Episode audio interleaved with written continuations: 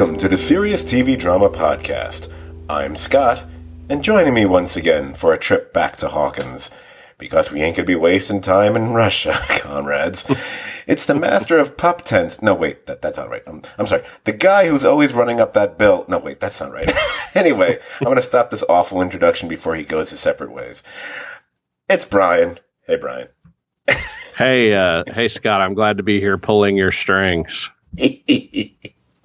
Come on, but you see, I, I I did a parody of three different songs from the show. You you did you did. I mean, it, it was it was like Weird Al himself appeared. This will literally be my high point in the podcast. I should stop it right now. By the way, I love that Weird Al was call, was j- jokingly calling out Alanis Morissette Yeah. the other day with the whole um the, the, the when she was commenting on the landscaping truck that said Alanis Morissette. Yeah. Stay in your lane. I thought that was amazing. Anyway, we are back here to have the best conversation conceivable about a show that many of us may already be a little bit talked out about, but that's just the way that we roll here. We're getting back to those final two episodes of Stranger Things season four. Two episodes, even though it kind of felt like five episodes. That's an issue I, th- I feel we're going to broach perhaps at the end of this sucker. But, but you know what? You know what's more important than any of that, Brian? What's more important than any of it? Because we, I, I, it's my ego aggrandizement here. because before we go anywhere or say anything else, I'm going to take a little mini victory lap. A sad one at that, because you know, ooh, wow, you're you're you're so prescient there. Did I pronounce that right? Don't care.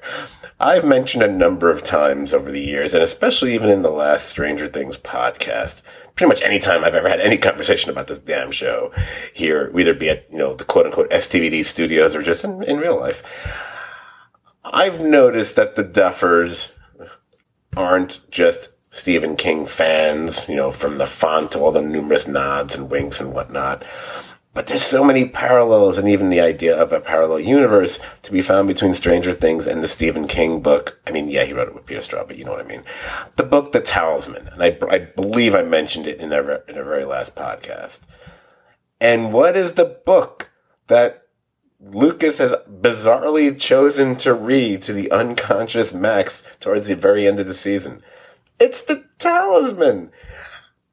When I was hearing the words before I saw the book cover, I'm like, wait a minute, is he? That sounds like. then I saw, like, oh, look, it's a talisman. It's even got the damn font. Anyway. No, I, I think that uh, I think that you've now joined Dan with his prediction uh, in Better Call Saul on the pantheon of all-time STVD pre- prescient statements. So you can now add your name to the Wall of Fame. I'll still rank his higher because his, his was more far more important story wise, and I think also I, I, if I'm not mistaken, I mean I don't know if it's just quote unquote. A, I keep saying quote unquote. Oh, that's gonna be a bad habit tonight. Uh, I don't know if it's solely a rumor or if it's actually ever been confirmed. I don't know if it's one of those you know in development things. I think the Duffer Brothers are actually supposedly going to be adapting the Talisman for Netflix. I don't know. Oh, know. that sounds amazing. I don't know if Spielberg is going to be involved or not because he has been attached to that property forever. That's just never gotten off the ground. Although I love the idea if he does at least, you know, executive or produce it or something because they get to work. With, that means they will get to work with Stephen King and Steven Spielberg, who are obviously the two biggest influences on Stranger Things. So it's kind of it would be it would be super cool if they did that and uh, Spielberg pulled a Fincher and like did the first episode, like directed the first episode or something. That would be amazing. Oh wow! Spielberg returning to return to direct a TV episode or something. Like, what's the last time he did that? Probably Amazing Stories, maybe. I don't know if he's ever directed another TV thing since. Of course, I go all the way back to that Columbo episode. Anyway, he did. He did. And that Night Gallery one, but uh, Columbo one's better. Anyway, let's get back to Stranger Things. Um, Okay, I'm going to try not to be typical Scott and do a complete scene by scene recap of these two. So I'll try to condense it a little bit here, even though every time I say that, it, I do the opposite. So we'll, we'll, kind of, I'm going to try to do a little bit of a bullet point kind of thing here. You know, there'll be some wise assery in here, I'm sure, as well. And then as we proceed, you know, obviously we'll chat, but we're going to get, we're going to get really, for everyone out there, we're probably going to really get into like different topics that cover both episodes together. Um, so let's let's try to. I just didn't want to do a total recap thing. Is what I meant. Anyway, uh, which is also the worst remake, make you know, of Total Recall ever. Anyway. So get your ass back to Miles recap. anyway, episode eight. Episode eight was Papa. Luckily, this one is really fairly easy to sum up. You know, basically, after Nancy gets away from Vecna and tells everyone what she went through, the kids determine since it's the fourth season, it's all about the number four.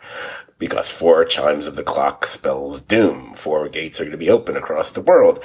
We're going to get our first glimpse of a Fantastic Four member and a Doctor Strange. Wait, they didn't know about that. Uh, they come up with a major multi-moving part plan to take on Vecna, with a major component of it being using Max as bait to lure, um, you know, Swamp Thing stunt double out or something. I'm sorry. Every time I look at him, I keep thinking it's Swamp Thing. Anyway, um, so that that's like you get the plan aspect of the episode. And uh, b- by the way, I, I, can stop the recap here. Just that's one of my favorite things about this episode is the the the whole plan thing. Um, I think the two of us we've watched enough shows, even recently, it's always these really half baked plans that don't seem to have much in the way of strategy involved in shows that we watch. Like uh, in recent podcasting shows like Umbrella Academy and The Boys are both guilty of this. But the plan cooked up by this little Hawkins collective, um, and, and, and keep in mind they didn't they weren't even aware of Eleven's involvement, which just added extra layers of complication to the plan. It's um it's pretty impressive the way they pulled that off. I really admired the way not only the, the, thought that went into it, but they used almost all the characters in a fairly significant role. You know, almost all of them, not one of them, but almost all.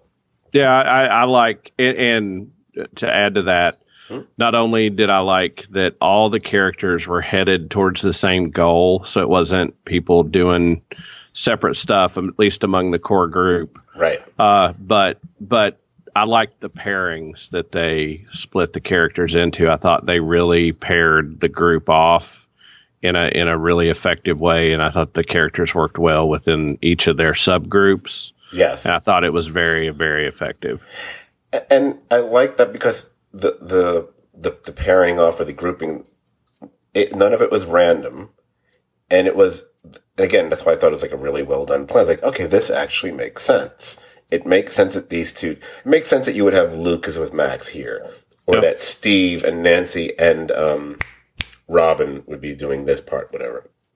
Or you put Eddie and Dustin together, whatever. Like I said, my only issue with with the whole thing, which I'll you know I'll bring it up now since we're here, it's like, and maybe you can inform me because I again it's been a couple weeks, so maybe I forgot.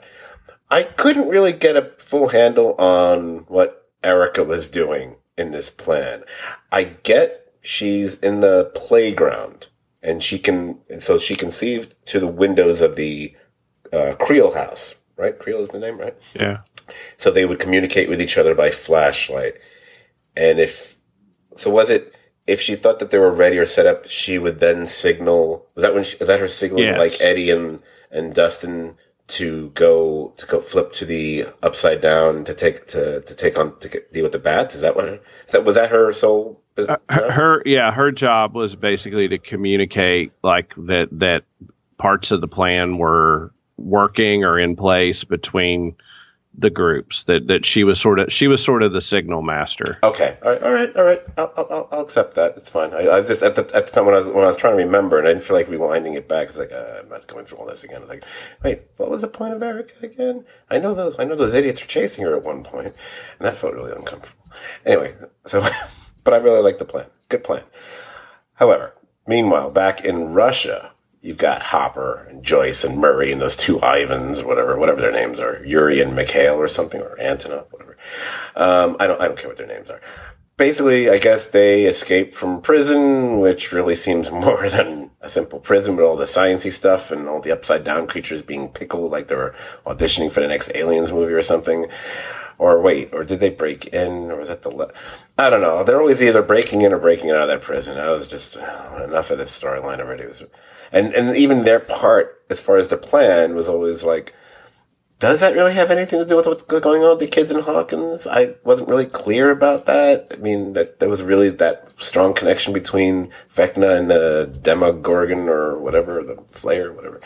Anyway, the major storyline in this episode, the one that we would, I think we should be talking about, is all about Eleven. She's got her powers back, and she's she's almost better than ever to everyone but Brenner she learns of the gang's plan back in Hawkins, so she makes uh, Paul Reiser's character, Dr. Owens, she makes him agree to bring her back to Hawkins. But Brenner, who I we already know throughout this entire series, and not, not to mention previous seasons, he's not a good guy.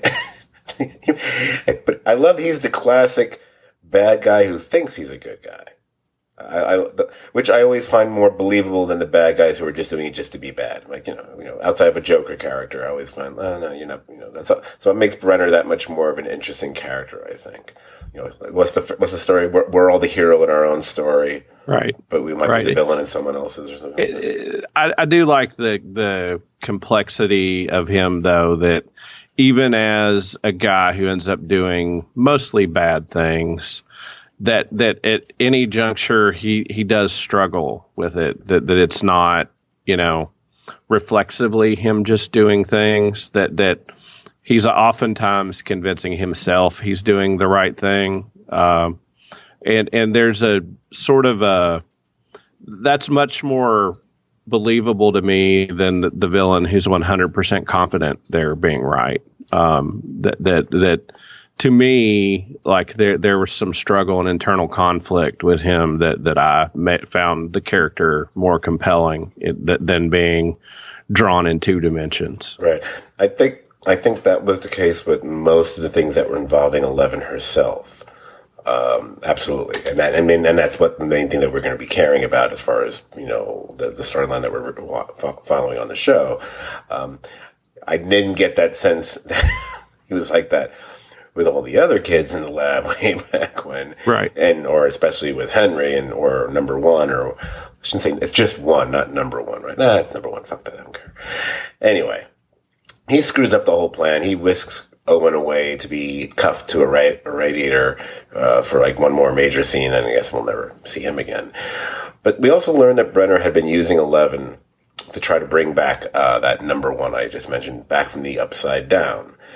But everybody's plans, first Owens and Brenner's plans now get trashed when that army dude, Sullivan, he shows up. He, he basically has his guys just kill the heck out of everyone else. And I kept thinking, so wait, these are all kind of members of the military and they're killing each That's, wow.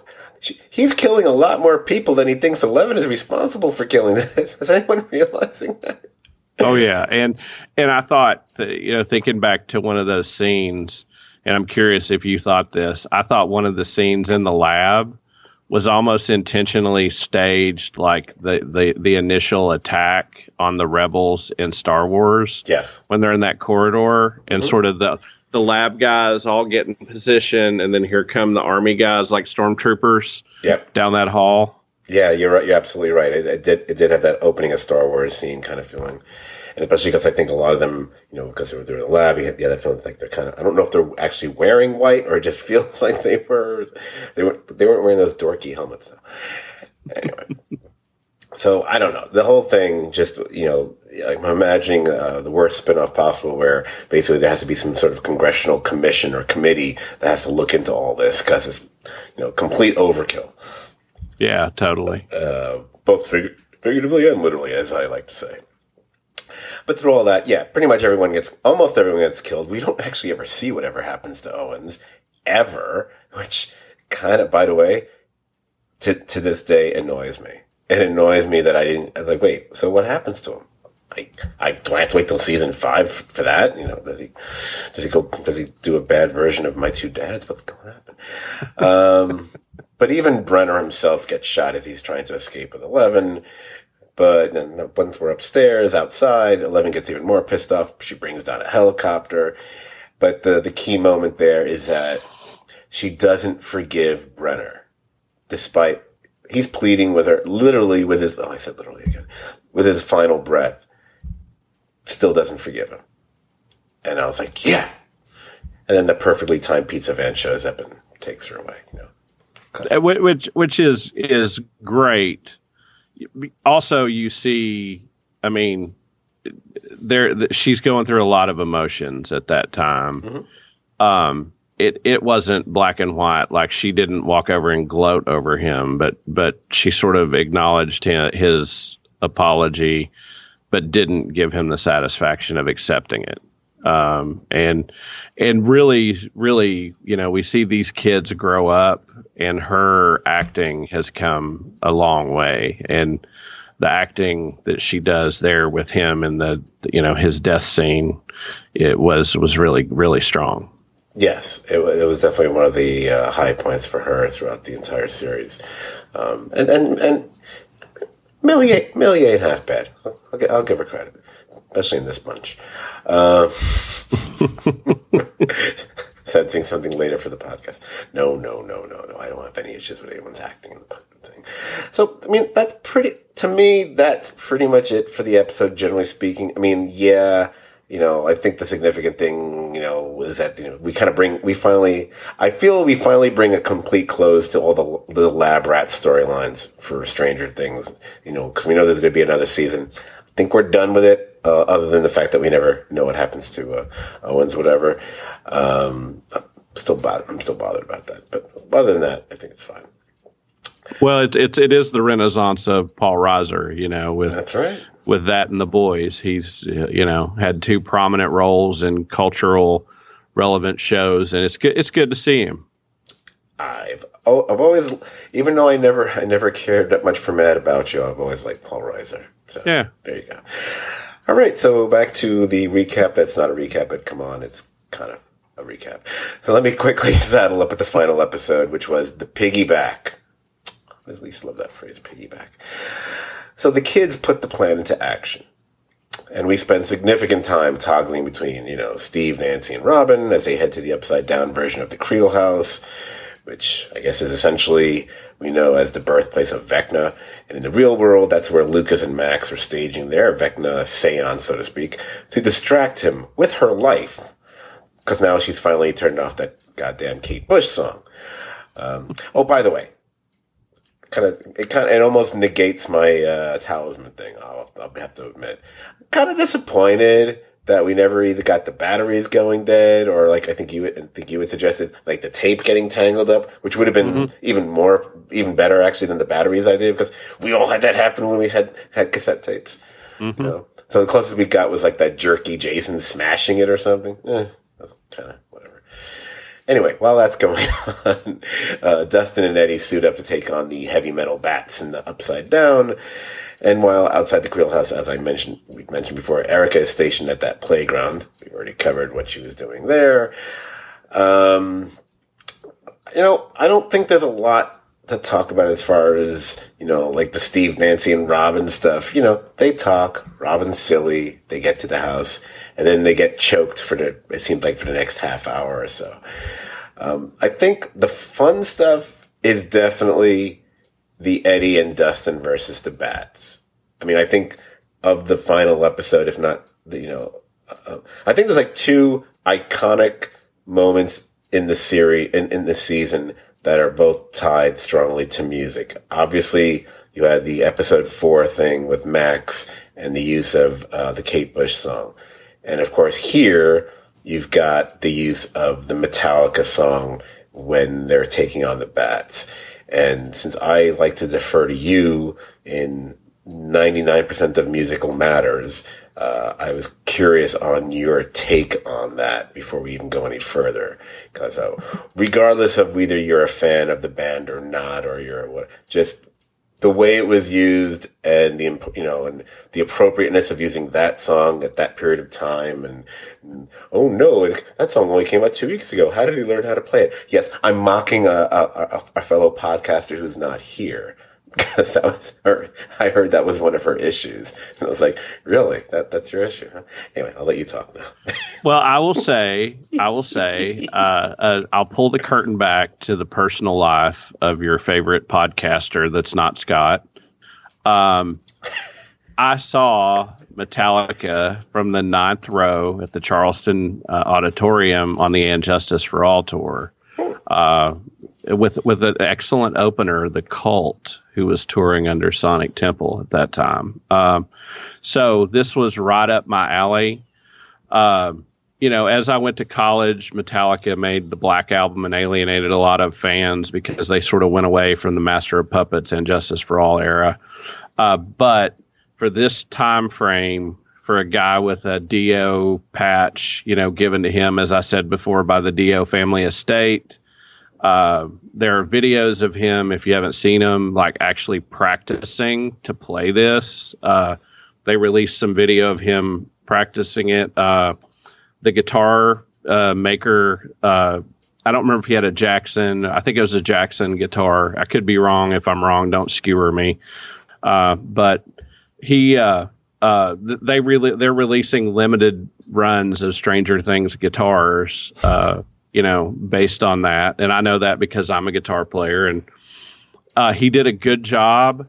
I thought that that scene perfectly threaded the needle of amazing, epic, and hilarious, which is hard to pull off because sometimes when you straddle those worlds, it either looks too serious for its own good or it looks cheesy trying to be serious. And I thought that it was amazing uh, I absolutely loved it, and I believe that character would like that band. I believe that that he would like that music, and I, I whatever you you know want to talk about the appropriateness. This was the time frame of that period of Metallica. Mm-hmm. Metallica signed off on it.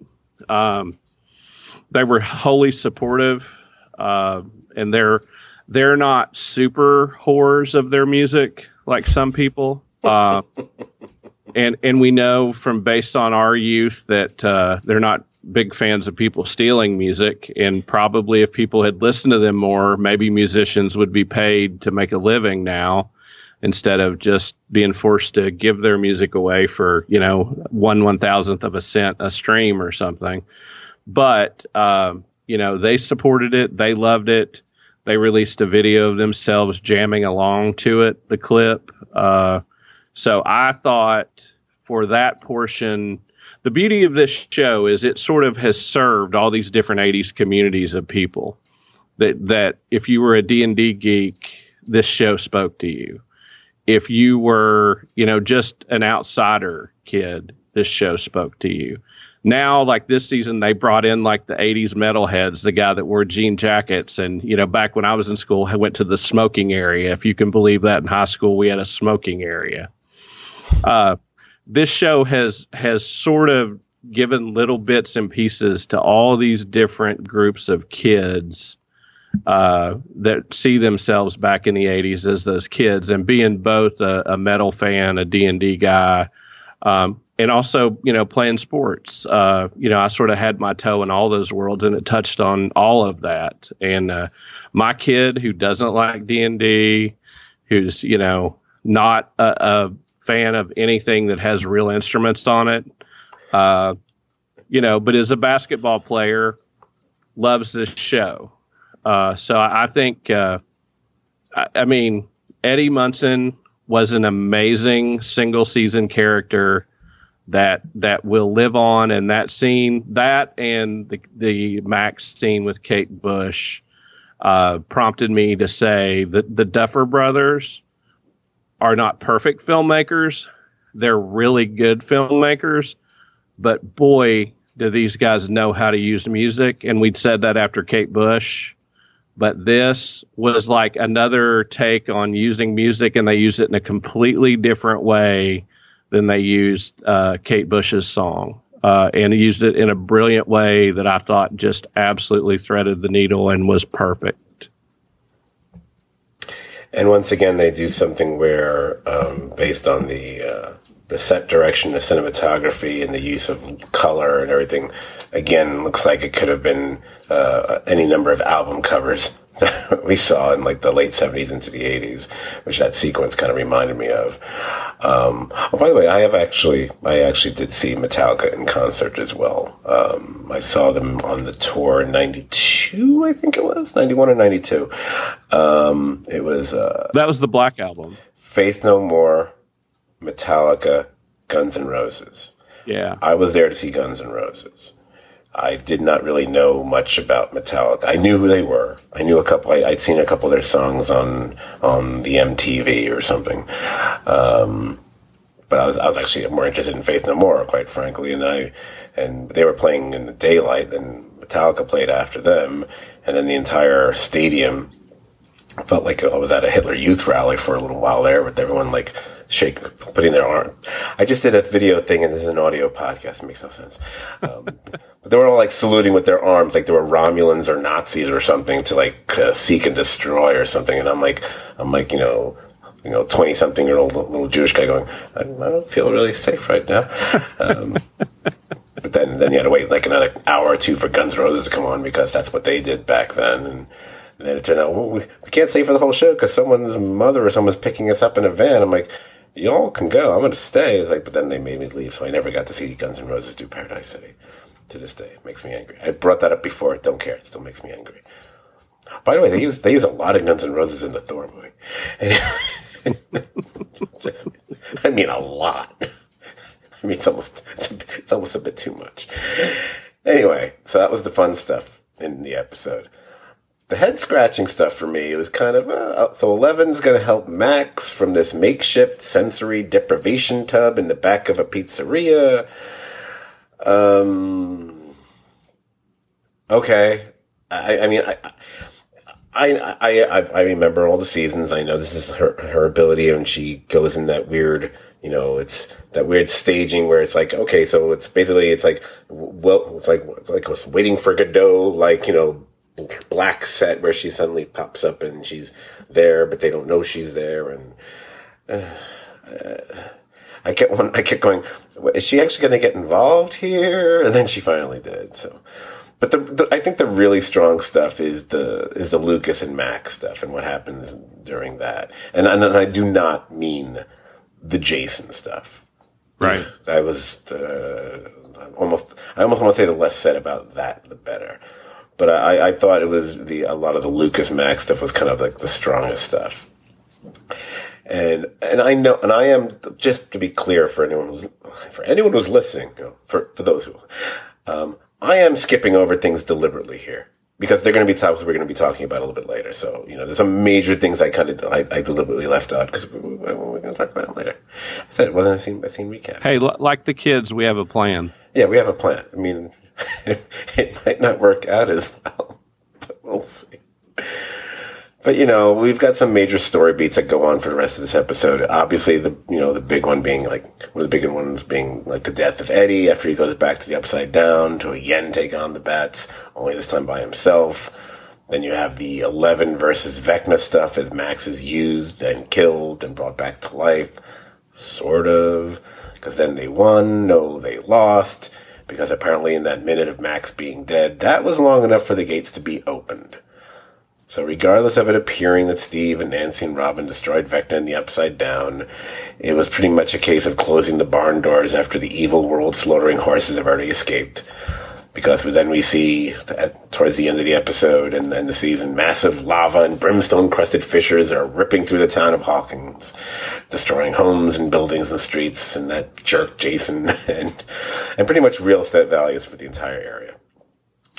And at the end, everyone reunites at the end. Even Joyce and Hopper return after defeating the creature, whatever, Demogorgon. But the town is barely standing, and evil is literally on the horizon. said literally again, as we end on a cliffhanger, and the cliffhanger is when exactly is the show going to come back? Is it 2024? 2025? so, that's it for the recapping, so to speak. I told you I would do it quickly because I want, I want to talk. I want to get, get into conversations here. Now we already were ta- we already talked a little bit about Eddie so I, I, think let's I want to I want to circle back to him because I think there's more to be said. Certainly more to be said there, and there's even maybe a point of possible contention here, depending on one's POV. I'm looking at Eddie Munson and his journey, and whether it was ultimately heroic or not. And you had mentioned one of the interesting things about this season and the, and the show overall, not just this season, but you know, in the past, is how it can focus on different types of groups of people. I'll say it's, it's like all the different tables you'd see in a high school. They've covered, they cover each, they, they cover each one and then they cover, sometimes they cover multiple of them. You know, it's, it's, it's the freaks and geeks phenomenon. So oh yeah. I mean, you have, you, you even, I, I, forgot earlier, they also have the stoners, you know, right. you, you throw a bone to the stoners. So now the thing with Eddie, now Eddie was like the first major representative of like you know not obviously he was involved in the whole D and D thing. He was you know what's the he was the dungeon master for the yeah. Hellfire Club. But obviously, he's also he's and and he also had, he got a little bit of the drug thing with him because he's the guy, you know, you know, you know, kind of dealing a little bit there, a little bit. That's what kind of starts us off, you know, in the in the very first episode with him and uh, what's her name, Cindy. Um, but it's the metalhead thing, like you were saying. You know, the guys who you know, it wasn't you quite often. It wasn't just sometimes that they were wearing like the the denim jackets. It was a lot of times it was like the denim jacket vests. you know, mm-hmm. and all the patches and the buttons and whatever. We all, we all, if we weren't them ourselves, we knew them or we hung out with them. At least, at least probably you and I did.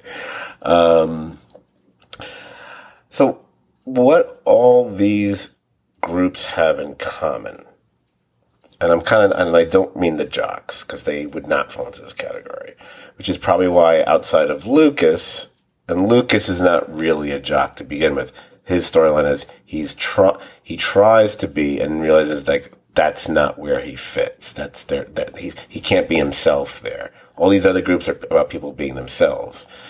Um, they're all a form of an outsider, all of them. So, is what eventually and, and, and Eddie is the epitome of it because he's the he's also the outsider to the viewer. He's the new he's the new major character that a lot of the story is initially pinned on and revolves around. He's the he's the prime suspect. He's the one everyone's seeking. He's the one that we know is innocent of what's happened. So it's the classic, you know, the wrong man, you know, being pursued, whatever. You know, it's it's Hitchcockian, I tell you. Uh, yeah, he's very, yeah. I just made a, I just compared Eddie to Cary Grant. Anyway, um, so my question is we see what he does and, and how they're, and you can, we can see the evolution of his character or how he changes based on the people around him and how he feels. Uh, a lot of it towards Dustin, especially, whatever. And what he ultimately does. And a lot of people, when, when that happened, when and their initial reactions and what they said online and here and over, they talked about, you know, how heroic it was. My question is, I'm not saying that for the character in his mind he wasn't being heroic, but taking an outside point of view, was the show doing the right thing by having him be sacrificed the way they did? Or does it sort of come off a little badly because really you bring in the, you know, he's, he, he's like the outsider and what happens to the outsider by the end of this? You kill him off you know, it's almost it's it's you know it's it's it's not quite like fridging somebody, and if you know if if anyone mm-hmm. you know what that means out there, and it's not that kind of a situation, but yet it's sort of it, it's it's on that same track. So I, I had I really I kept and especially, and I'll, then I'll shut up and let you say what you, you how you feel about this, especially when you consider that no one else, practically no one else, will know what happened, what he did so he will always be viewed by the populace and whatever as a villain, even though we know he wasn't. Um, I have mixed feelings about it, and I'll tell you my negative feelings are that in many ways Eddie got redshirted to save the main cast. That that to not kill.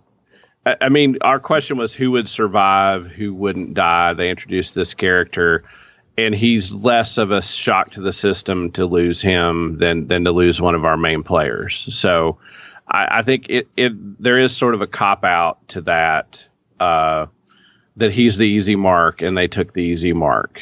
Now, his journey throughout the season, he was sort of the cowardly lion, um, and for him to make a stand at the moment he did for his character arc made sense. Uh, it, but I think he almost had uh, uh, there was almost an Al Swearengen problem with this character that when Ian McShane, you know, started on Deadwood, he became so good that in Undeniable they made him a co-lead, you know, with Timothy Olyphant. That Timothy Olyphant was going to be the star of Deadwood, and Ian McShane was so amazing that his role grew to sort of you know join hands with Timothy Olyphant. Um, Eddie Munson probably was more popular and more successful than they thought he would be, and um, he brought such t- such an amazing uh, amount of energy and vitality to that role that when by the time they killed him, you know, it was probably a bigger loss than they intended. Uh, but his journey made sense to me for his character. But I think the arc they designed was sort of a cop out. So that, that that's sort of where I stand on it. I think the the, the guy who did it uh, was amazing. Uh, the work he did was amazing. Uh, one of the probably maybe the most emotional I got, even more than the Max stuff, was Dustin dealing with the loss of Eddie. Because uh, we all care about the ultimate outsider, even in that group's Dustin. Dustin's sort of the one that gets picked on that the most. And for him to lose, like, sort of his big brother type character for this season uh, was heartbreaking. Uh, so, you know, those are my thoughts. I, I, I agree with the criticism but I do, don't think that that his death came out of nowhere based on based on his character arc. And for him, I do think you know he played the music. He'd ha- he'd had enough and decided it was time for him to be brave, and he was brave in that moment after being sort of a coward the most of the season. Right, and and I wouldn't say it.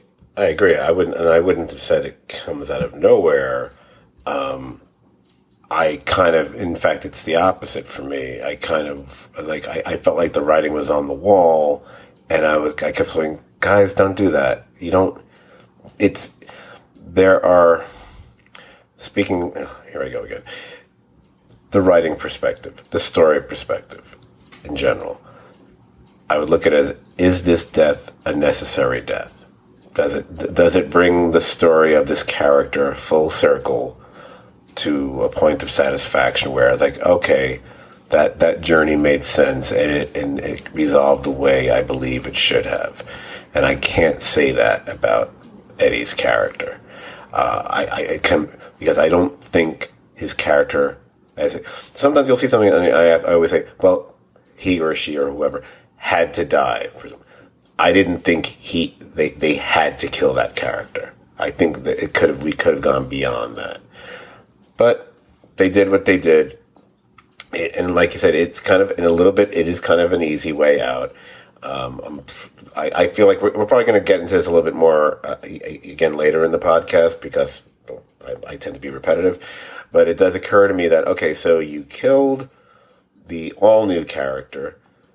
You then okay, who's the next one who gets close to killed? It's the character you just introduced in the previous season but all the stalwarts from from season one on, they're all fine. I, I, yeah, and, and that was the problem I, I had, and, and and I believe, I mean, for me, and, and you know, people will probably riot when I say this. um, uh, you know, I, I, I'm not the Duffer Brothers. I'm not a genius, but in my mind, to carry the story forward, my thoughts were I, I didn't like the cop out with Max being dead a minute and that opens the door. Like I said to Quentin, my son, he, and he got mad at me. I said, I think Max should have really died. Like, I, I don't think she should come back. I think Eleven should have tried to save her and not save her. If, if we're going to open the door and hell's coming to Earth, she should have died. Yeah. Um, And the other thing I think, if you want a meaningful death for a character that hasn't been from the very start, but could have had more of effect, you could have lost Robin, and that could have either driven Steve and Nancy together or split them apart for good and made her decide to want to be with Jonathan or just be on her own or whatever. Um, and she's a great character and a great actor, but it, it just seemed like all the people around Vecna in in the blast radius of the most danger survived, and someone further away like got killed. Right. And yeah, it, it's a it's a it's a it's, a, it's almost reminiscent of that. Uh, I was, about to, I was about to compare it to a Game of Thrones episode for a second there, but they actually killed more people in that, so I won't use that. Um, without even, I don't even need to get into the reasoning why, but I'll just simply say there are, I think there's really obvious reasons why they would not have killed Robin. They wouldn't have done it. I mentioned fridging before. Let's put it that way. Yeah, yeah, it, no, no. I, and I understand the, the sensitivity of it, yeah. but at, at, the bare minimum, at the bare minimum for me, if you're if they're going to lose and hell's going to open, Max shouldn't be in a coma. Max should have been gone. No, I agree with the Max thing. The thing is, I know that at least some of the listeners uh, and one of our co. Uh, I'm going to call her a former co-host. No, I'm just kidding. Uh, uh, is, a, is a Buffy fan. Tell you something about Buffy. Say what you want. Say how some things maybe effect-wise or whatever doesn't hold up, or or people are like, oh no, we can't like anything that Joss Whedon did once upon a time. Get over it. Um, as far as what he, as far as the TV shows are concerned, not what he did behind the scenes. Um, Buffy didn't shy away from killing people off. Right and characters that people cared about or doing things to them. You know, like one of these podcasts, I was just talking about someone. Oh, it was during the um, who got their eye popped out? Queen Maeve. Okay, made me think of Xander in the final season of Buffy loses an eye. So, uh, but well, know I'm going to get into in a moment. I'll get into why I really kind of wish they had gone that route. Um, but Max would have been what made sense story wise. But quite frankly, I can give you a whole bunch of people I wouldn't have minded seeing getting killed off the season. But we're not. Let's we'll get there in a, in a moment. But first, just like just like the needless derailment of the storyline in the show, I'm going to do that to the podcast as well with the Russian storyline. So Boy. My, here's my next question. And I, your I might have already answered it for me. And oh, and by the way, this isn't us. Uh, I, Brian and I, I'm, I'm, I'm, even though we haven't actually had a conversation about this as of yet, I, we both like the show and we like this season a lot. But it's going to be more interesting and, quite frankly, more fun to talk about the things we're going to be critical of than the things that we love. We're going to talk about things that we love too. Don't worry, guys. In case you're like, oh, I, I didn't, I didn't put this on to hear you dump on it. You know, everyone else got a podcast. I can listen to them rave about it. Okay, does our affection for the characters like Hopper, Joyce, Murray, even those Ruskies, does that make this a worthwhile storyline that was even remotely satisfying or compelling? Or does it feel like it's just too strongly disconnected from everything else? That and go on. Uh, I, it, it's the latter, and I, I, think I said last time. Um, you know, my feelings when we podcasted about the first part of the season uh, weren't changed after watching the last two episodes. Mm-hmm. That that that I felt like this was a two or three episode arc that that they could have done and taken them back to the kids and and Hawkins in a more meaningful way. And and you know the the uh, don't get me wrong.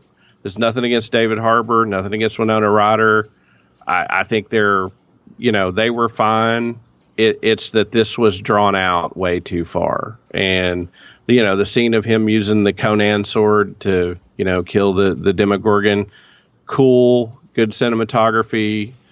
Uh, I, I I didn't sit and hate it, but I felt like the story going on back, you know, back in the good old USA was much more compelling, and I wanted to get back to that when they went to Russia. It did not hold up its end of the weight. Yeah, everything you just said. It, it goes on way too long. It even even if it is even if it was and it said that it's that the stuff with the Demogorgon related to Vecna and the horrors that were going on in Hawkins. I'm sorry, it just it never felt that way. It never it never felt like what they were doing here was impacting what was going on in Hawkins. And if I and if I just didn't if I if I just didn't interpret it that way, and maybe I didn't pick up on how it does have any impact there, and I just missed that, I apologize. Maybe I was watching that episode too far too late because it went on for like 18 hours.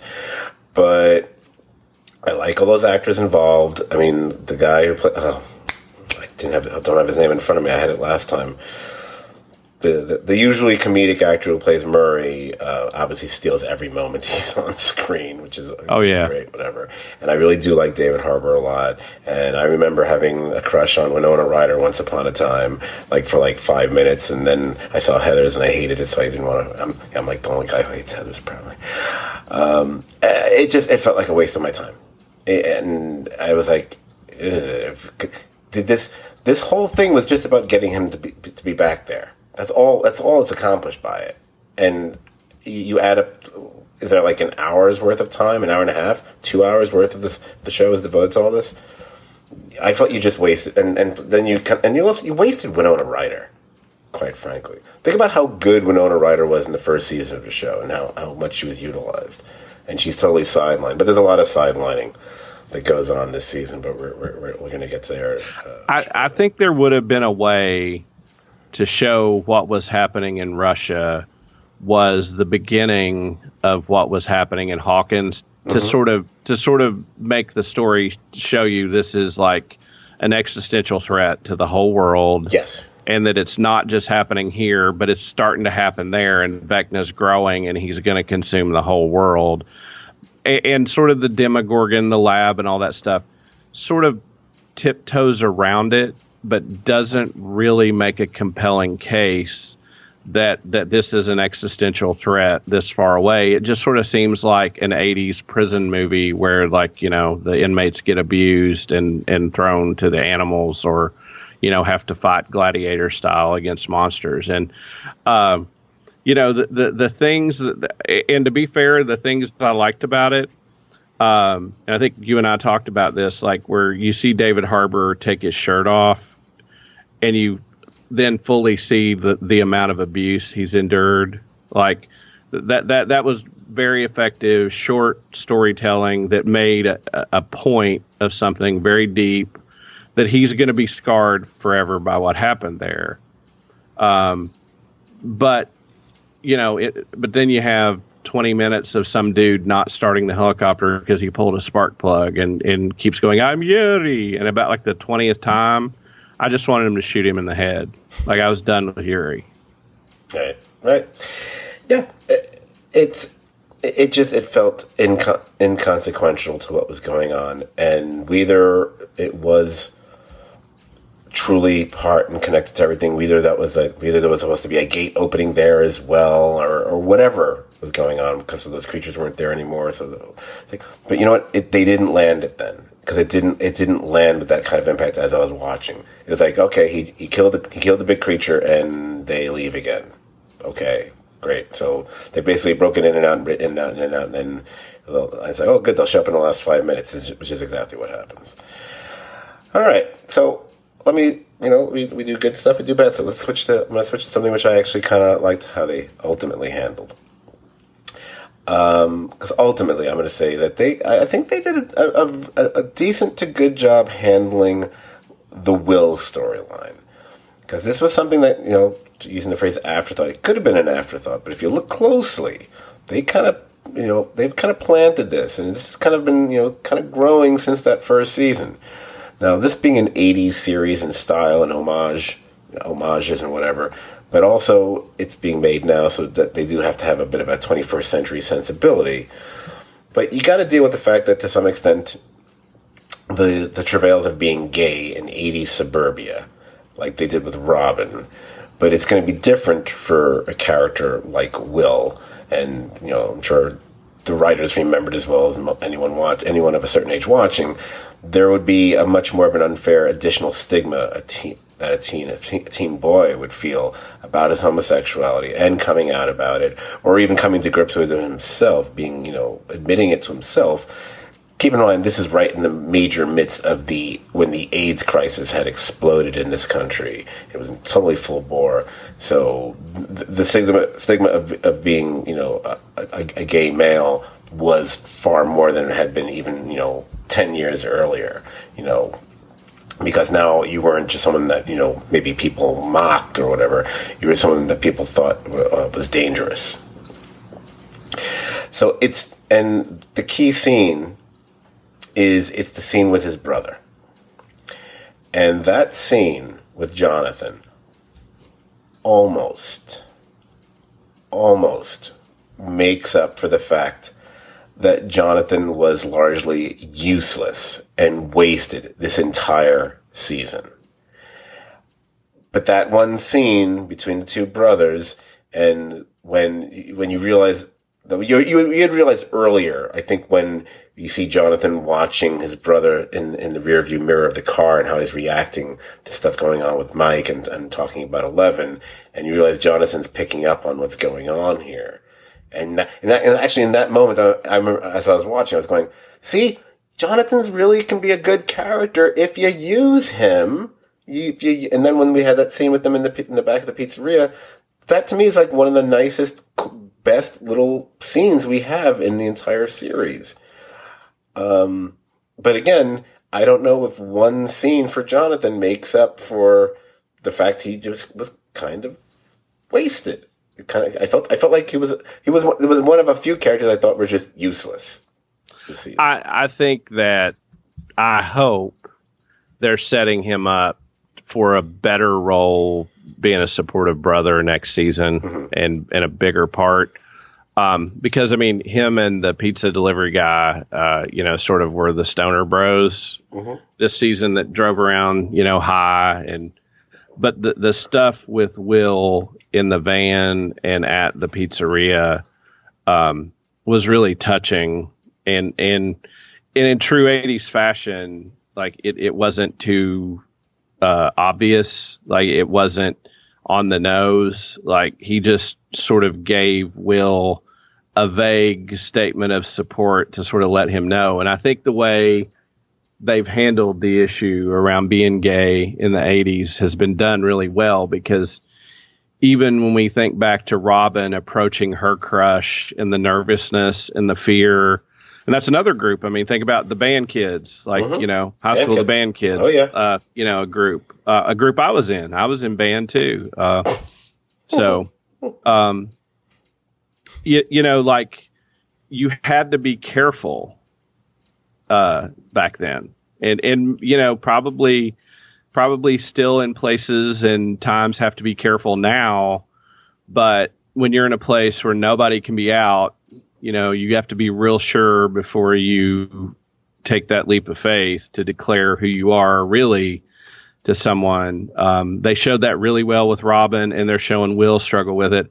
I think those storylines um, have been powerful, and the stuff with Will, uh, especially with Jonathan, when Jonathan finally says, "You know, I feel like we haven't been talking," and and sort of is is the the big brother you want, you know, the the big brother that that tells you no matter what, you know, I've got your back and I love you. And I thought that was one of the the high points of the season. It, but like you say, it's surprising. It's one of the high points of the season, and Jonathan really wasn't that involved.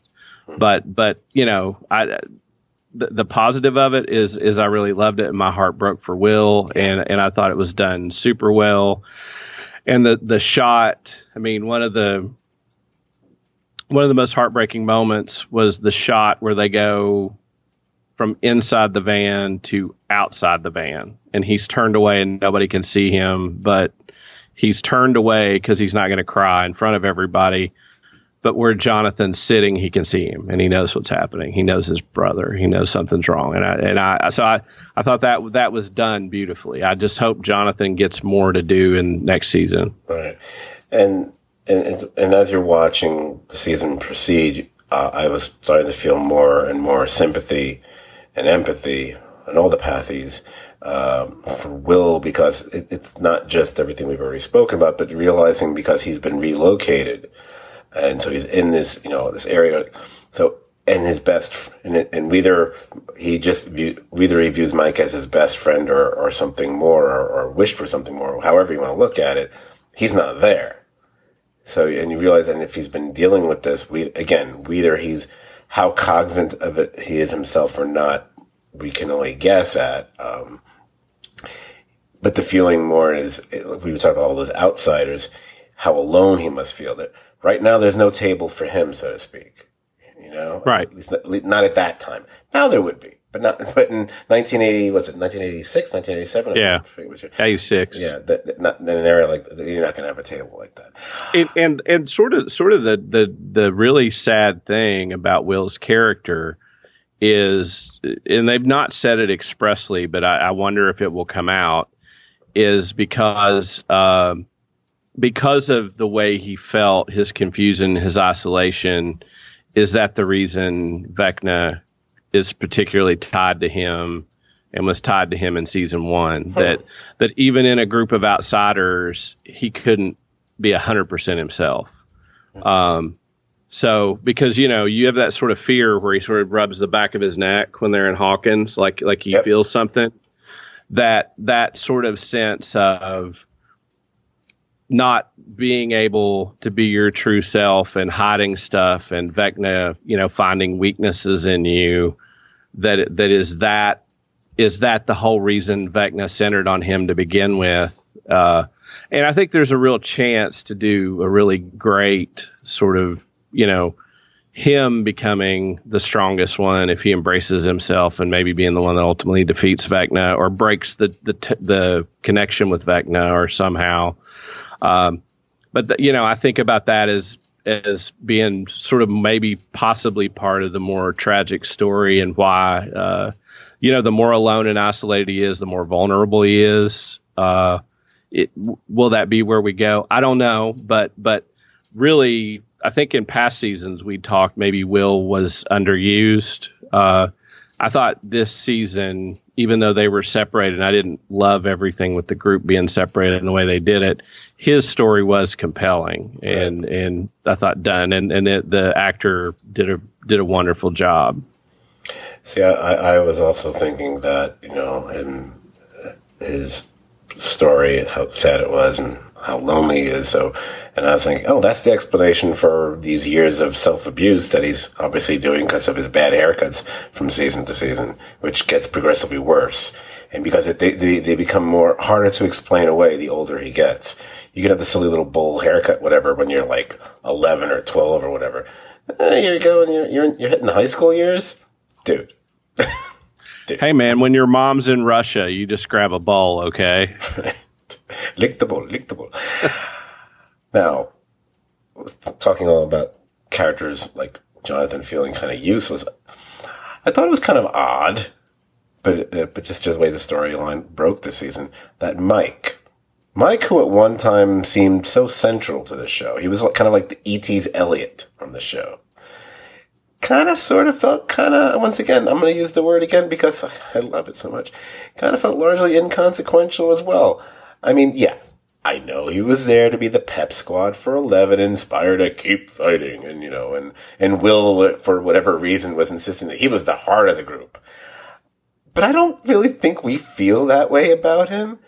again, the actor, he's great. Uh, he's got that great name. Was it Finn, Finn Wolfhard? You know, he's got a great name. I'm just waiting for him to do a sequel to Howard Stern's Private Parts, or maybe he'll the definitive Joey Ramone biopic or something. So I think he'd be perfect for either of those roles.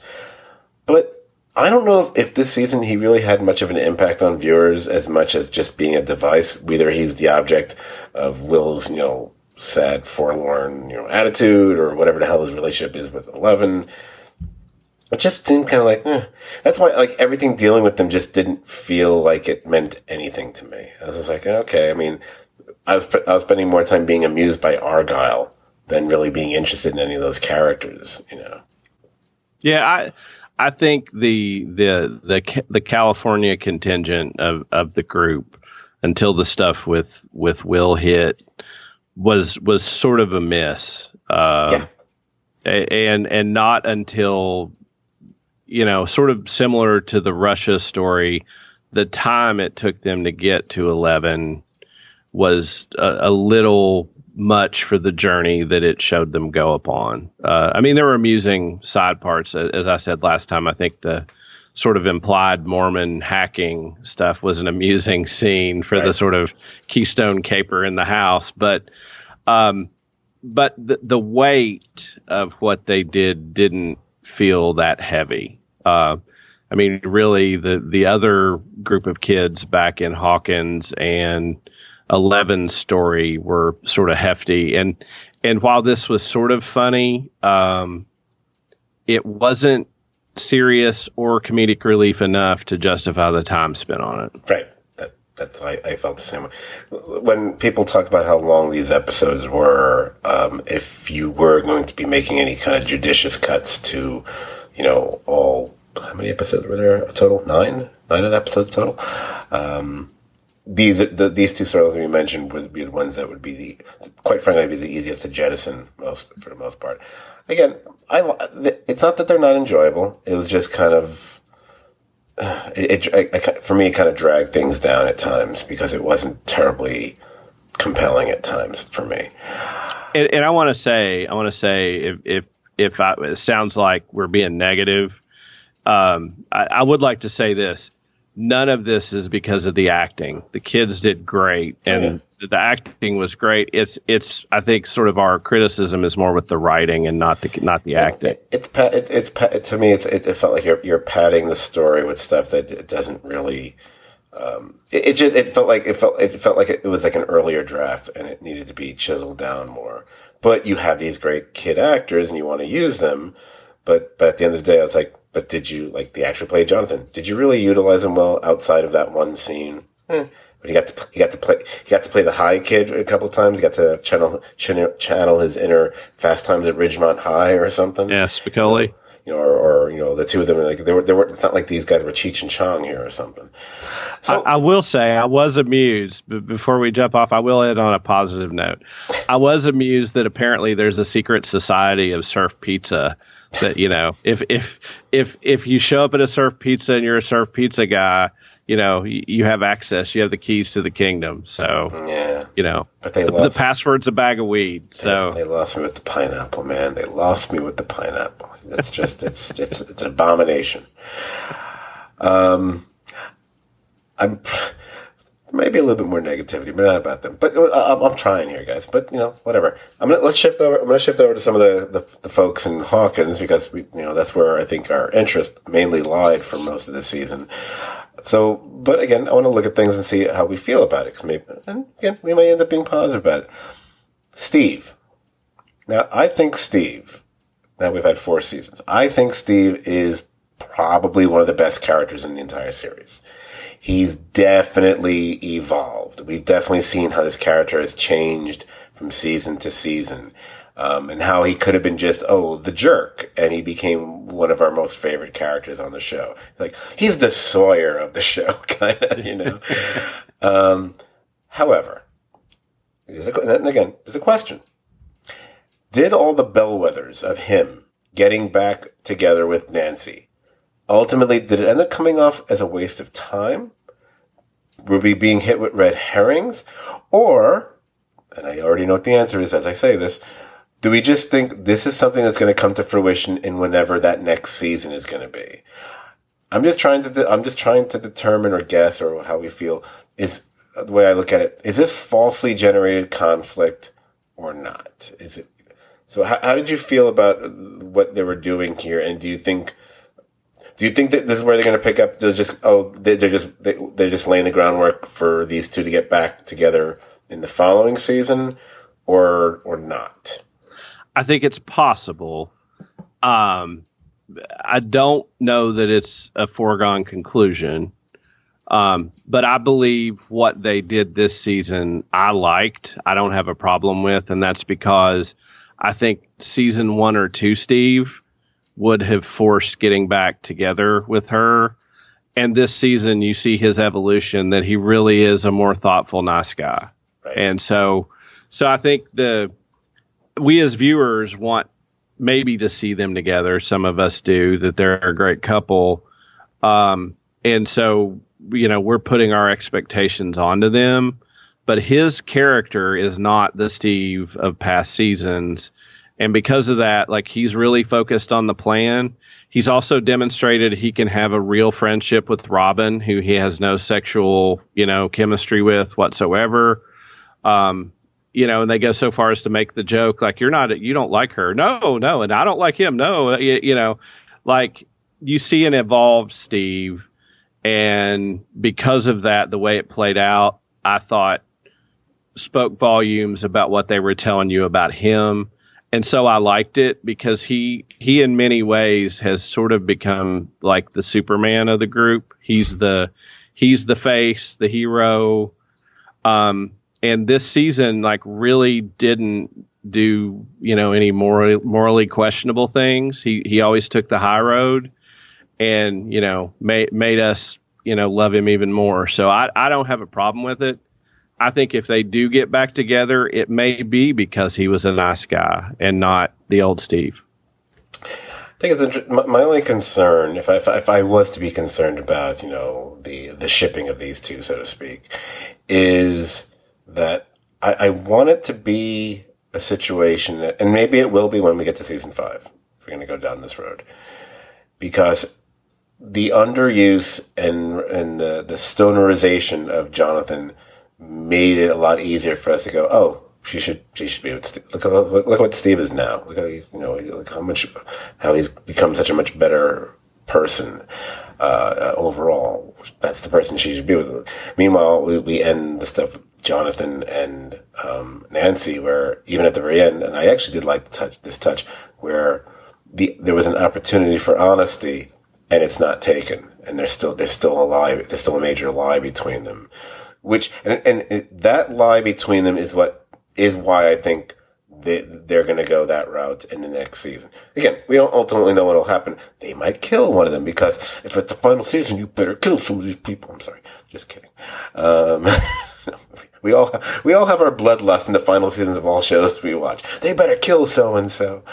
Um, but um, okay, so it sounds like we are going to be, or, um, you, or you are, because I haven't even given my opinion. Um, we enjoyed the scenes and the interactions, and we think it's, and, and we it makes sense, and we that that I I agree. I, I really liked Steve's scenes with with Nancy, and I'm quite frankly, I'm not the biggest Nancy fan to begin with. I between you and me, I think Steve can do better, but that's just me. Um, but and it's like, oh, these crazy kids, they'll figure out a way to work it out, whatever. So we shall see. Oh, the, the one thing I think I failed, just, it just pops into my head while we were talking when you brought up Robin again. Um, the, uh, the one thing I didn't, t- didn't touch on when we were talking about Will before, uh, the very different paths they had, they both took as far as their homosexuality is, um, obviously there is uh, an age difference between them, so that and that I'm sure that's a factor. If we we didn't see Robin at the same age as Will, um, right? But, but we're seeing Robin at a point in time like, okay, maybe she's not out and out about it, but she's she's out to people she knows, and she's yeah. comfortable with it. She's okay with you know that that that this is her, you know. Yeah. And that's why, and that's why when she's trying, and she's picking up on signals from the girl from Ben, or she thinks she is, and then maybe well, maybe she's not, or maybe she is. but right. it, there's something very real and precious about that, and it has, and it gets to the point of like, okay, this is something we all relate to, regardless of of what you know, what where our sexual preferences or identities lie. It's like it's it's universal. Um, unfor- Will has Will is nowhere near this yet. And, yeah, well, she she has reached a level of acceptance within herself. She's like she knows who she is, and I think early on we liked her character mm-hmm. because when we met her, she knew who she was, and you know, sort of told Steve off like right away, like you know, hey, you're barking up the wrong tree. Uh, she's she she sort of came fully formed. Will's still constructing who he is, and uh, and I think there's a real opportunity next season for a pairing of those two.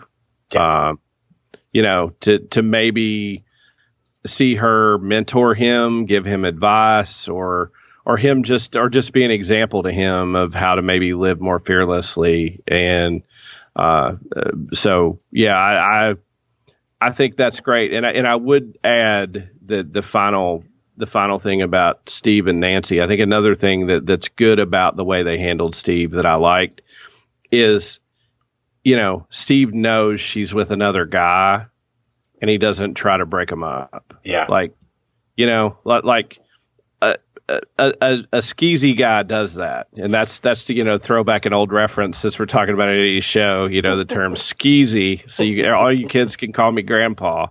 Um, but you know, a, a, a, a sly guy tries to, you know, mess with a dude's girlfriend. Steve doesn't. Like he, he respects the bro code. He doesn't he doesn't try to hit on her because she's got a, a boyfriend. And uh, so I, I another reason I think his story made sense. So okay, there you go, excellent. Now then you have some that maybe not that they didn't make sense. They just was like, Ugh. so Jason and the basketball jocks. By the way, none of them really seemed all that tall to me for for, for Um, was this an '80s cliche that we really needed in this? Um, I kind of feel like the rather unceremonious way he's killed off kind of underscores the fact they kind of really added up to nothing more than just an irritating obstacle and nothing more than that. You know, like many, many, many have said before I ever have, you know, you always in, show whatever the, the theme of a show is you have good heroes but you always need great villains even more. Vecna perhaps was one but jason and the jerkoffs were not. That's so that's that's the band I, I imagine they'd be playing into no no but but i think i i think the device of the, of the sort of basketball jock bully guys was you know, as we as we touch all these '80s issues, the the the satanic panic of the '80s, Jason sort of leads the city hall meeting, you know, about these guys being the Hellfire Club and bringing something bad to town. That you know, it it would be especially now with our sensibilities, it would be more difficult to maybe see like an adult white man doing what he would do to this group of kids who are strangers and outsiders. Mm-hmm. So you make it a contemporary person. So, you know, in in the 80s Ubra who is that it's the jock. I don't disagree with that at all. In fact, you need I think you needed that because it also it, it, it, helps propel a lot of the Eddie Eddie on the run storyline. So I don't disagree yes. with any of that. I think I just felt that you're what what I wanted them to do better is a lot of what they do in Stranger Things, seasons one, two, three, and four, is, as we all know, they're riffing on things from the 80s all, all, all across the board. Um, and either they're subverting them or paying homage, or how, which, depending what the thing is. And this, I thought, was an opportunity to, for some level of, ooh, is this a word? Hope it is. Subversion. because there are a number of, you know, again, 80s movies where it's, you know, it's, you know, we, if it's college, it's, it's the asshole fraternity. But if it's high school, it's, it's always, it's, it's, the, well, it's usually the football team is the most common right. one. But, you know, basketball works. It could have been a goddamn lacrosse team. Who the hell cares? It's, it's Indiana, man. It's basketball in Indiana. Right. No, no, I totally, no, understood. I, I saw Hoosiers, motherfucker. There you go. Anyway, think, think, think I only know basket, uh, baseball. Anyway, um, they had the opportunity to, at least with Jason, not maybe so, I, I, don't, I don't care if, you know, basketball players number two, three, and four, and yes, they gave them names, like, especially when you have the one who gets all, you know, gets all bent out of shape. bent out of shape. I don't want to say literally again. Make me stop. But when it gets killed, anyway. Um, I don't care about that. Jason, at least, there was an opportunity to make him a little bit more interesting, and I think they I mean, I guess they felt they didn't have to. They, it wasn't like okay, but by not doing that, even though he does take on the whole thing where he's propelling the whole satanic thing, as far as you know how, how he reads with the Hellfire Clubs, I, and I, I get that, and, and he's so he he leads the hysteria as far as that's concerned. Right. I, just wish they had done just a little bit more to tap into his character and make him uh, j- just give just give him a little bit more shadings there.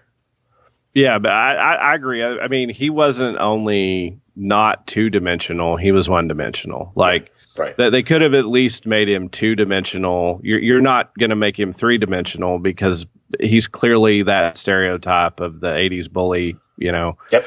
But that that they could have uh, they could have made him sincere about something that that gave him a, a little more heft and and but you know, I you can only do so much, I guess. Yeah, but you know, maybe if they spent you know ten minutes less in Russia, I don't know. Speaking of things like time, so final name. Will this be the last negative thing? Maybe I don't know. Did the overall extreme length of well the final episode specifically, but even you can go beyond that. Did it kind of, but the, with the finale, do you think it might have been undercut as far as how impactful or satisfying as we might have preferred? Not just because it's like crazy long, but we also knew that there was going to be a fifth season already. So it kind of maybe cut down the level of stakes that we might have felt otherwise. I kind of wish they had not announced that that there was going to be a fifth season. And I wish because a lot of times shows like we're even shows that we're watching like we I've not heard if there's going to be another season of Umbrella Academy. I've not heard if there's going to be another season of The Boy. We, we well, we kind of know there's going to be, but you know, it wasn't officially announced or something. And if it was, I'm just forgetting it. Who cares? But they did make a big thing about saying there was going to be another season already. It's like, oh, well, then, then, uh, but we, we, we know there's going to be more after this. So that's, I mean, obviously I'm indicating that's how I felt.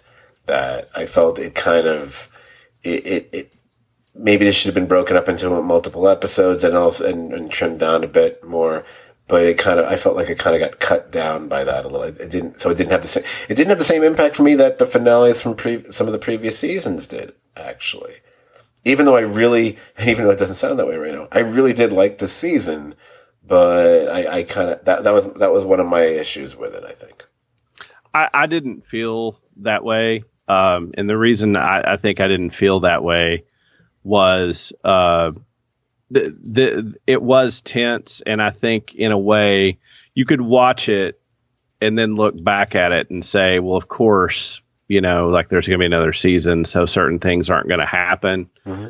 But you know, until we watched both the episodes, we didn't know who lived or died, and there was an expectation people would die. So I, I was until it was over uh, I, I maintain my sense of uh, anxiety, mm-hmm. and it maintained it for me. I mean, the the even the pacing, the the the long final episode when they were cutting back and forth between the kids and what they were doing, you know, it, it maintained a good pace. It was consistently threatening, and you know, I mean, I, I'll be honest with you, like I thought it was possible Lucas would save Max and he would die. I thought it was possible that you know either Steve or Nancy or Robin would die. Uh, you know, I, I more people made it out alive than I thought would, but because we didn't know what was going to happen, I did have anxiety throughout it. I thought it was good. Um, and I did like, I really liked that, that, you know, it sort of had an empire ending, empire's ending where, you know, it, it, uh, uh, ended on a real dark note, you know, like, like the heroes survive the battle, uh, but, you know, things are not well. And, uh, so I, I uh, so I, it, it didn't bother me. Um, and I, and I will say, and this is a show that, that, you know, was one of the first big, like, hey, we're going to drop a whole season and people binge the shit out of it and fall in love with the binge model. Um, I thought there was some something really cool about the the brief split that I had an anticipation for the second half that I didn't have for the first half because it had been gone a while. Mm-hmm. But once I got my taste and I had to wait, like, you know, when it came back, I was really jacked to watch those episodes. Uh, so, you know, I, I, I, didn't really have the, the same feeling that, that you did uh, about it. I, I, I didn't feel like the stakes were lesser. Looking back on it, they probably were for that reason. But at the time I enjoyed it, I, I didn't have that sense.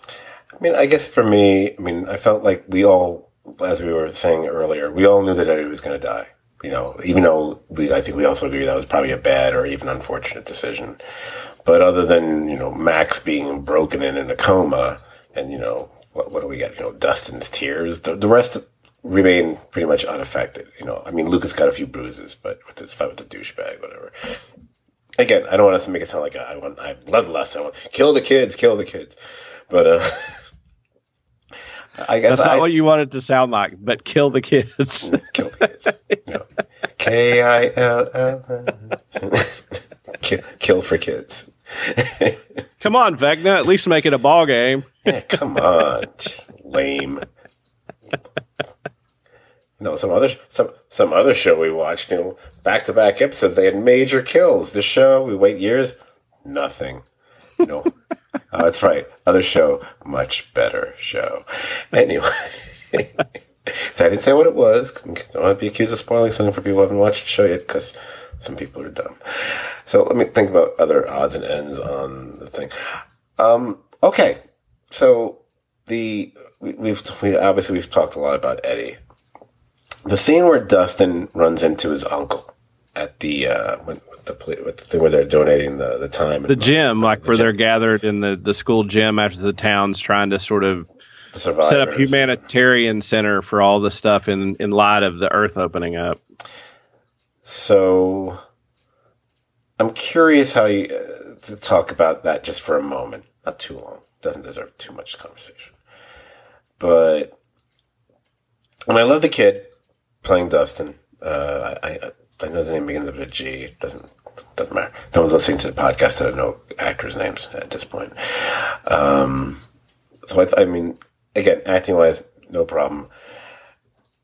But the, the, there's a there's a sad poignancy to it, but also it's also kind of frustrating for me because he has to he has to keep talking about it in these you know kind of almost winking winkingly vague terms. So he so he's sort of telling the truth, but about what happened to Eddie, but he's not.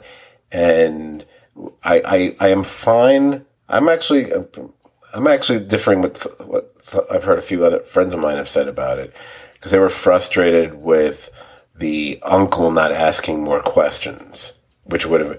And I said, well, they didn't need to show us that because he's get he's he's he's he's emotionally hit, hit being hit with the truth that yes, he actually is dead. He's not he's not simply missing, and this this kid is now confirming that, and that he and that he now supposedly he had some. Um, like we were talking about before, a, a heroic death. Although he doesn't ever tell him, well, what, what do you mean he was heroic? Did he save people from being, you know, falling into a chasm or something? You know, we can assume he, that Dustin maybe makes up some story if the uncle presses him when we when we move to another scene or something. I just found it found it weird, like oh he's for, he's forced to keep to keep to maintain the, uh, at least a certain amount of a lie because no one's going to believe this otherwise.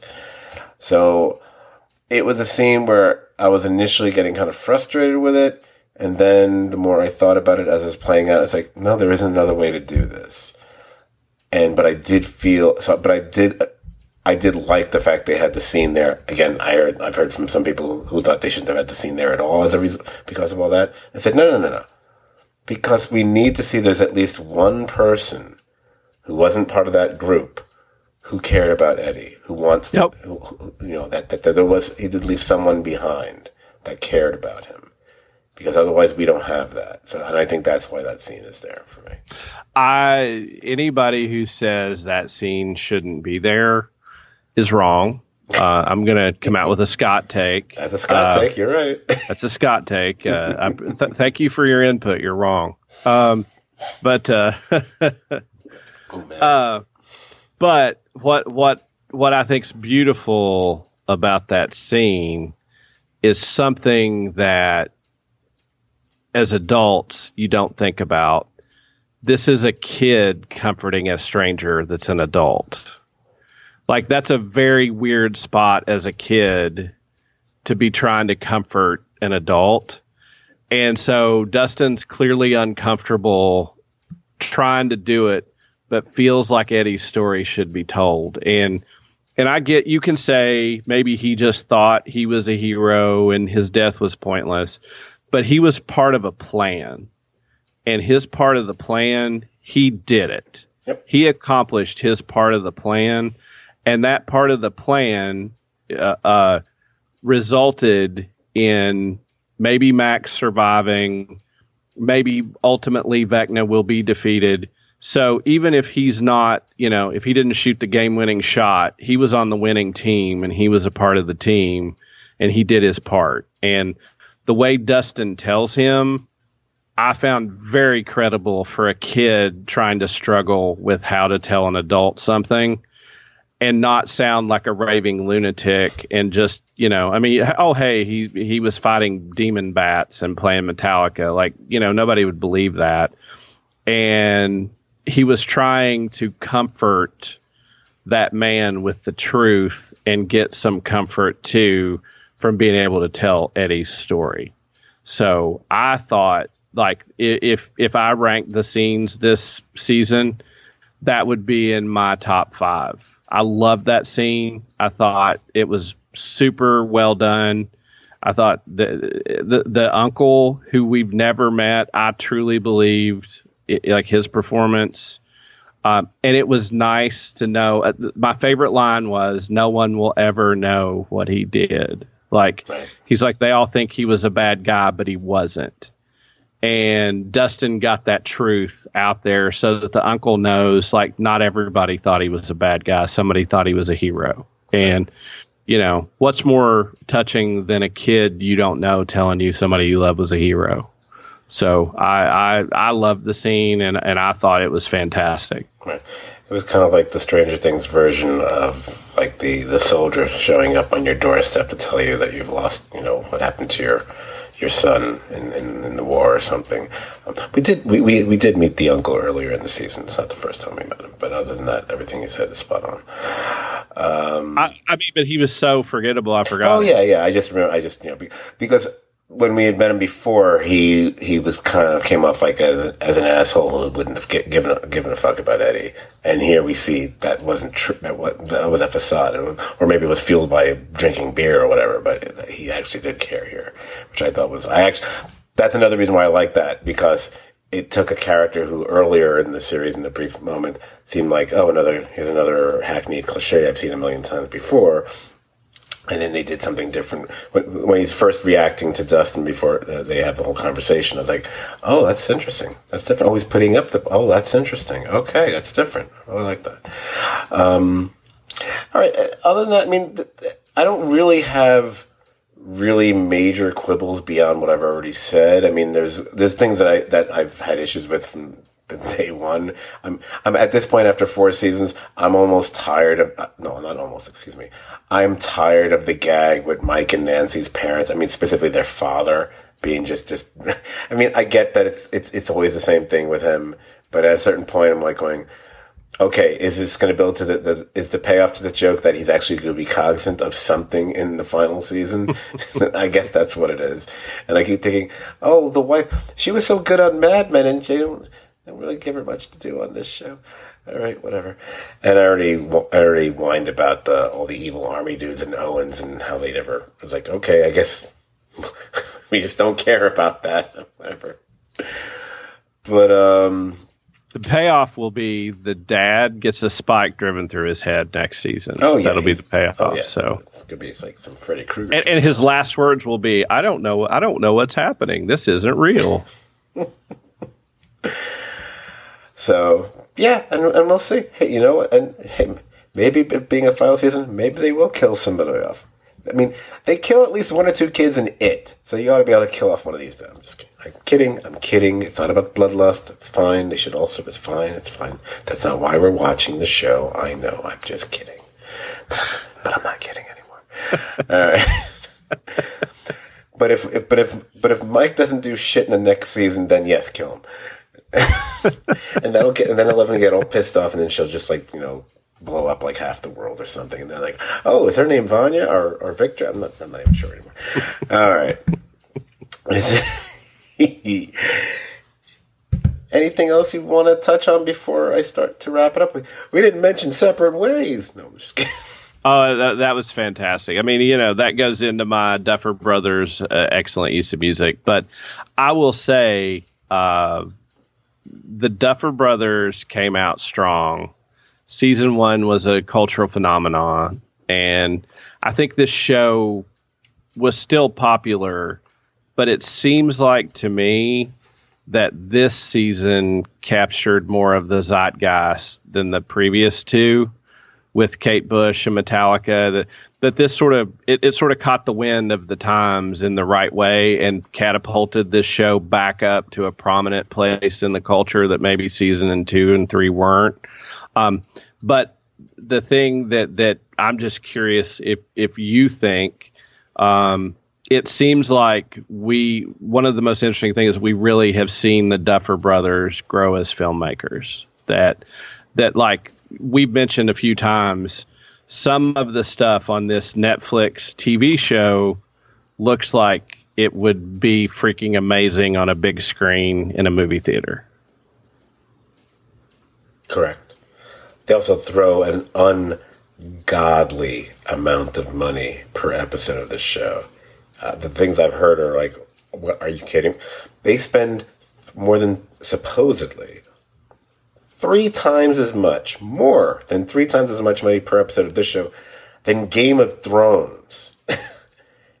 Game of Thrones with multiple countries and costumes and dragons and shit. well, you can spend more money when you don't have two two dumbasses writing your show. So Well, I work. No, I know, I know Pat never listens to the podcast. I'm not going to worry about that because he, he raves about everybody else's podcast. Um, yeah, it, it's definitely got. Um, I mean, it's not the only Netflix show that's got that kind of cinematic feel to it, but it's it's the biggest one. It's the one that feels like okay, this would be. Re- you're right. It's going what you're saying. Wow, there there are scenes in this, like all the stuff that happens in the Upside Down, especially the battle scenes, and either be Eddie on you know, with the guitar or the, the Mac stuff. Uh, if I could see a 70 millimeter printer that somewhere, um, of course they don't really do 70 millimeter prints of anything anymore because everything's digital. So, kids, you don't know what you're missing. You just, you just don't know. so, so, so my my final question. Okay. Looking back at that time and looking forward in time to, to, to whenever the show comes back, if you if you were buying stock in music and you were to predict because this show has made millions for Kate Bush and Metallica. Um, if you were to to guess and if if you were the Duffer Brothers, what song would you pick for next season from that time frame? Oh man. I sprung that on you, and it's not fair. Uh, you, and yeah, because I'm I'm bad at remembering. Uh, I don't know how great I'm going to be at remembering what came from what year in, in, in my head right now, because they they try to at least come close to the music matching roughly what time the, the show was taking place, and we were in was it March of '86 yeah. season, something like that. But I guess they're going to. I, I I imagine from the way they leave off the season, we're picking. We're we're most. I would assume and maybe I shouldn't because we all know about the word assume, that they're going to be picking up shortly after this. It's not going to be like a year later where, you know, with, with, because everything was on the right. It looked like stuff was about that. A, a year now, we encounter the resistance against the demon armies. right. Um, but so I don't, I, I, to, I don't remember what was out around then because, you know, like I could, I could spot out. Well, maybe they might drop in with a, maybe, maybe there'll be an INXS song or something like. No, Scot, the album you're thinking of that was two years later. Like, I don't fucking remember, man. I don't have it in front of me. Fuck you, goddamn pop quiz motherfucker. Um, I'm just thinking about it. Uh, a lot of stuff from the 80s happened years or technically it could be anything that happened that was done earlier and just show up again. So it could be a song from like a couple years earlier that wouldn't really matter. You know, you can you can you can use a Billy Idol song from like three years earlier if you wanted to. But I think they really want it to be like the fact that they used that Master of Puppets song and it was within the same month it was actually released, and and at least with the Kate Bush thing, I don't do you know What year? What when that song was originally released? By the way, eighty five, I think. But that works because it's like her favorite song, so it yes. should have been a song that she'd been listening to like like like for the past year or so. So that works. Um, I I would uh, I. I almost want to, just because she's not here, I almost want to say a Duran Duran song. that is Duran Duran Duran. but it sounds like I'm just sucking up to Jamie by saying that. Okay, I, well, I, I, will, since I unfairly put you on the spot, I will tell you. Phil if, Collins. If, it's got to be Phil Collins. Anyway. Well, you know, you couldn't you couldn't swing a dead cat without hitting Phil Collins song, and exactly. you know, in that time. But if I had to pick a 1986 song that I would somehow work into the show next year, for me, I would go with "Don't Dream It's Over" by Crowded House. Hmm. Okay. All right, I can see that. What year did "So" come out? Is that 86? 86. You, you could you could go, you know, Peter Gabriel. Oh, then if you're going to do that, then you can bring back Kate Bush with "Don't Give Up." you could. That that's I like that. See, that's a sequel to that's a sequel within a sequel. I like that. I love that song. Yeah. Harder than you think it is to do in karaoke, by the way. Oh, I believe it. I've, I've, I've, I've, wrecked myself on the rocks for that song a few years ago. Yeah. Um, oh, good. I'm glad. I, that's right. Because So had to be 86. So, yep. so, so is one of my top 10 albums of the 80s. If, oh, actually, So is one of my top 10 albums of all time, period. I, I'm a huge fan of that album. And, and so, since we're talking concerts, I saw him. I saw Peter Gabriel on that tour. Wow, I I did not. It was amazing. I did not. Why did I, I didn't need to say that. Alrighty then. as much as I as, as much as I like, don't give up. I, I want to give up dragging this podcast on any longer. hey guys and gals and everybody else.